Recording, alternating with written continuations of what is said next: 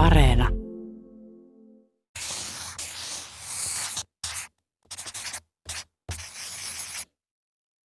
Nyt kerron vanhan kreikkalaisen tarinan, jonka nimi on Heinäsirkka ja Muurahainen.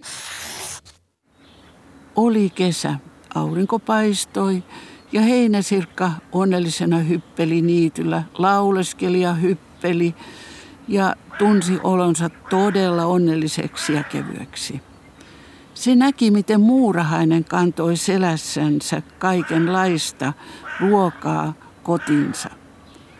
Ja se huusi muurahaiselle, tule veliseni kanssani tänne niitylle tanssimaan ja juttelemaan. Minusta olisi oikein mukavaa saada seuraa.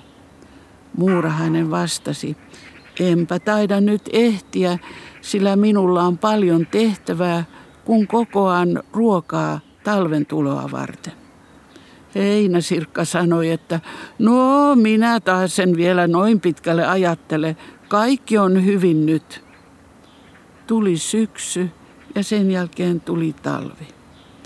Heinäsirkka paleli ulkona nälissänsä ja se näki, mitenkä muurahainen istui lämpimässä kodissansa ja söi ruokia, jotka se oli jo kesällä varannut talvea varten.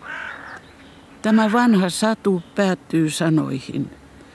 Jo hyvinä aikoina kannattaa varautua mahdollisiin tuleviin huonoihin aikoihin. Sen pituinen se.